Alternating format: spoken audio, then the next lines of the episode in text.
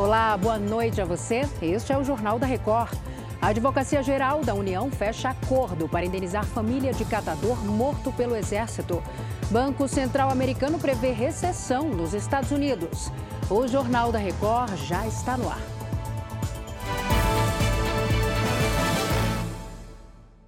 Oferecimento App Bradesco. Organize sua vida financeira com um único botão.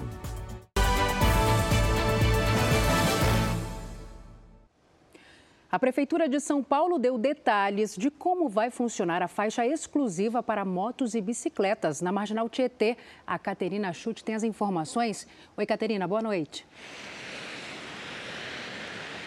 Oi, Salso. Boa noite para você e a, e a todos que nos acompanham.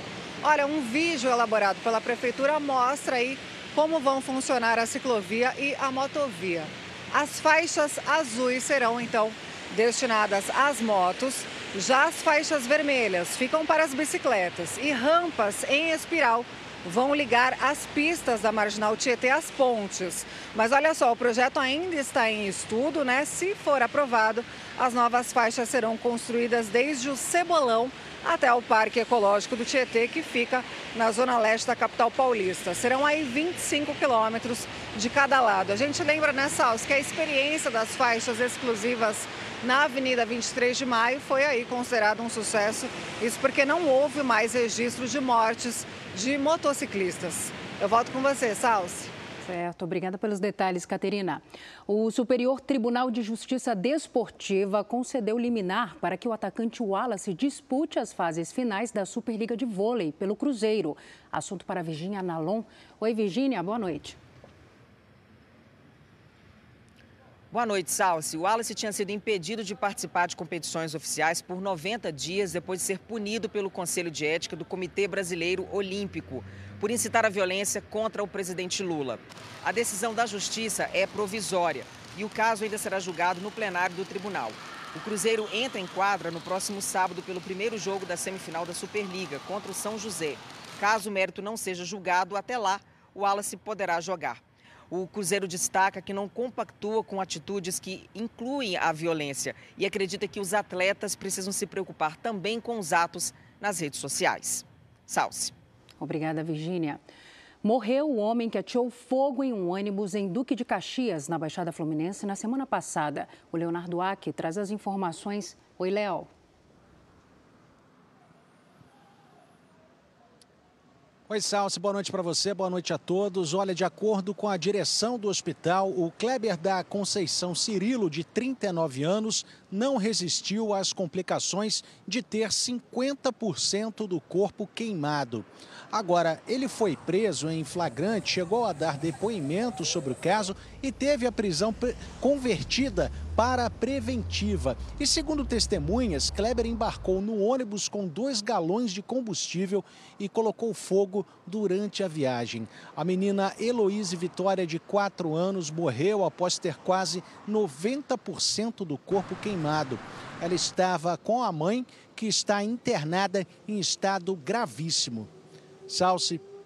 Obrigada, Léo. A Advocacia Geral da União fechou um acordo para o pagamento de indenização à família do catador Luciano Macedo.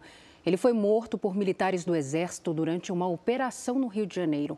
O Matheus Escavazini traz as informações. Oi, Matheus, boa noite. Boa noite para você, Salsi. O acordo entre o governo e a família do catador já foi homologado pela Justiça Federal. Vão ser pagos 841 mil reais à mãe do catador e às três irmãs dele.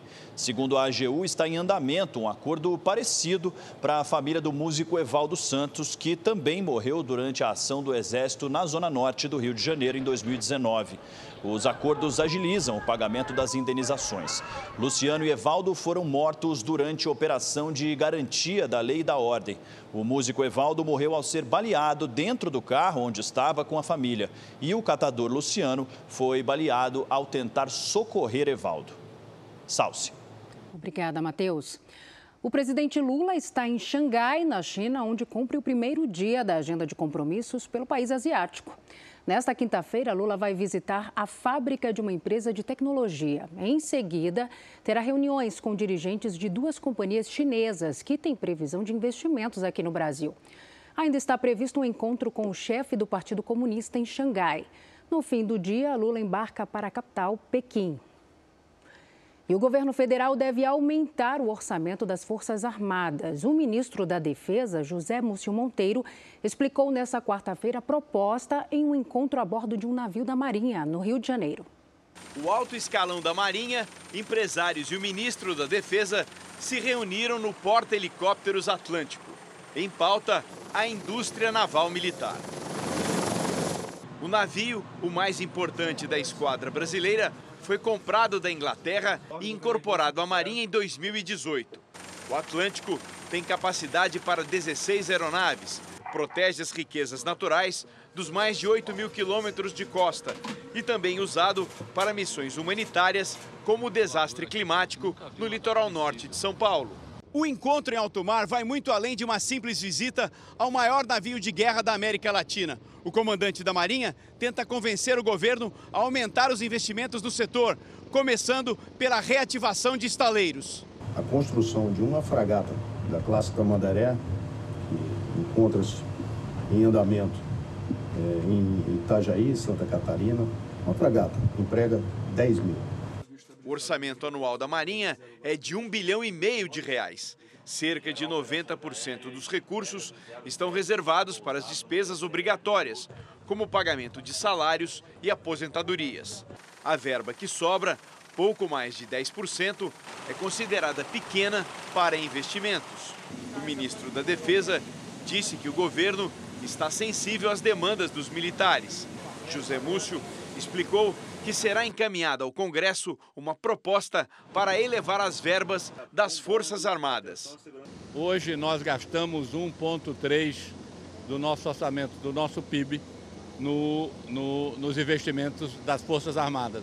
E nós vamos, estamos preparando uma proposta combinada com os três comandantes para apresentar o primeiro um orçamento de 1,5, depois de 1,8, depois de 2, que é o número recomendado pela OTAN.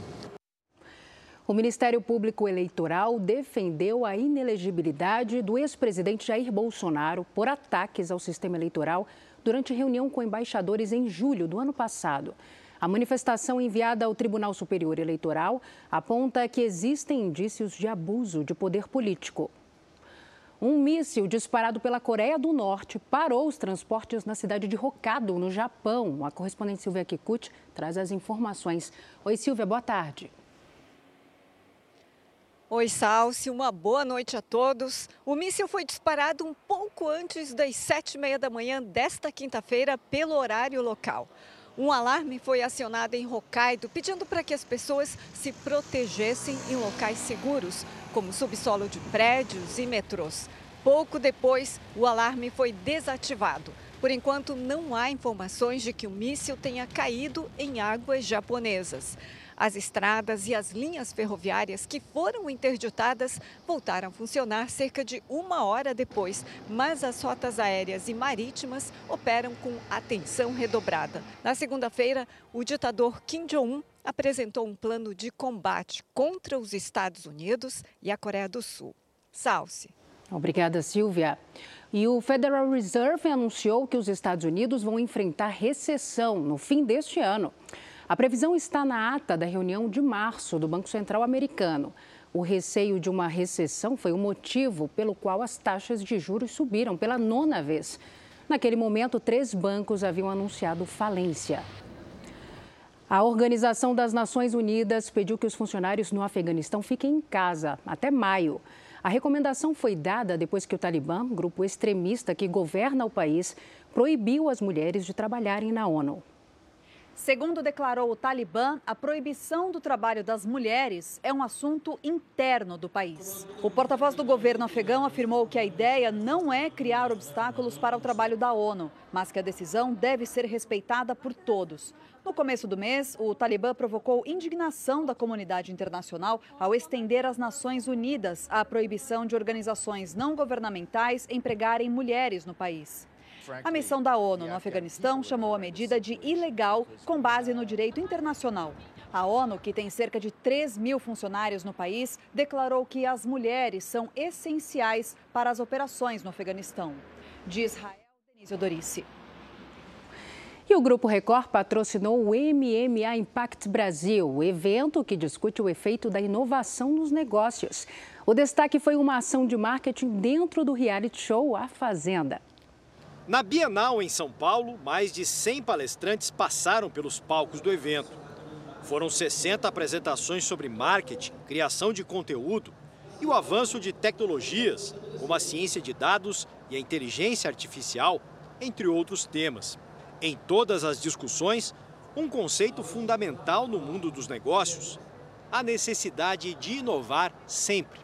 O que a gente quer tentar entender juntos aqui é como é que essa inovação impacta positivamente a vida dos consumidores, as marcas e os relacionamentos que deveriam ser de longo prazo entre as marcas, os anunciantes e os consumidores.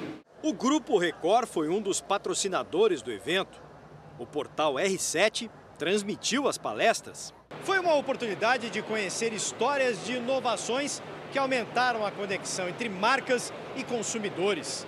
Um dos casos destacados no evento foi uma ideia inédita na TV brasileira, uma ação de marketing que fez sucesso na tela da Record TV.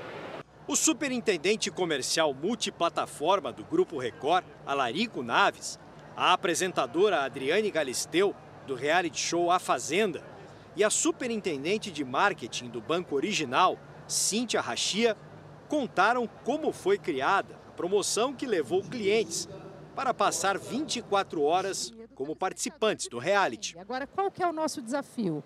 Colocar o, desafio, o, o anunciante bem na fita no meio do perrengue.